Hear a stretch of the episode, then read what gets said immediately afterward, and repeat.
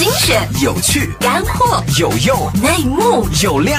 商业有味道，听我大不同。考 FM 虎嗅电台。大家好，这里是考拉 FM 虎嗅电台，我是婉儿，欢迎收听。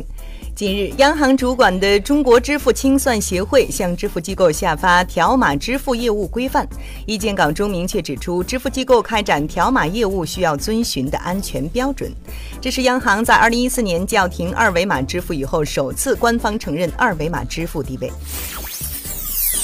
此前，央行曾向支付清算协会、银联发函确认二维码支付地位。在此背景的基础上，支付清算协会向支付机构下发了条码支付业务规范。征求意见稿包括总则条码生成和受理、条码支付特约商户管理、风险管理、纪律与责任负责六章，对条码从生成到使用各个环节进行了规范。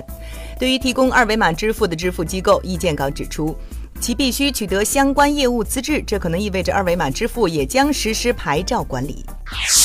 此外，支付机构必须落实实名制要求，必须遵守反洗钱规定，遵守相关技术标准与规范要求。总体来说，意见稿对于开展二维码支付的方式、商户管理、支付机构管理、风险管理进行了详细规定。总的关注点是确保二维码支付过程中的交易安全、用户信息安全、商户与支付机构的合规性，防止利用二维码进行洗钱等违法行为。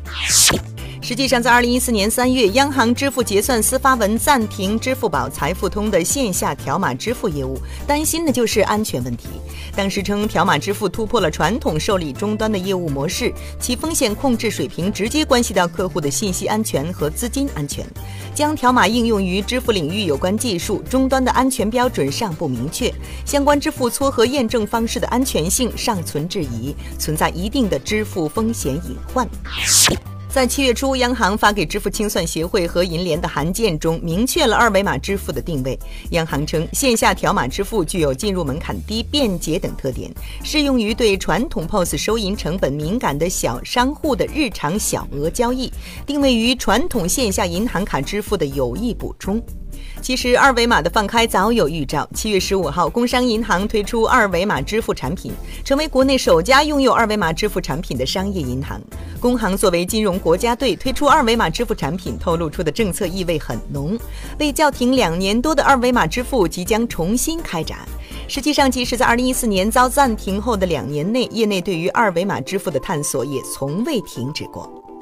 好了，以上就是我们今天节目的全部内容，欢迎订阅收听，下期见。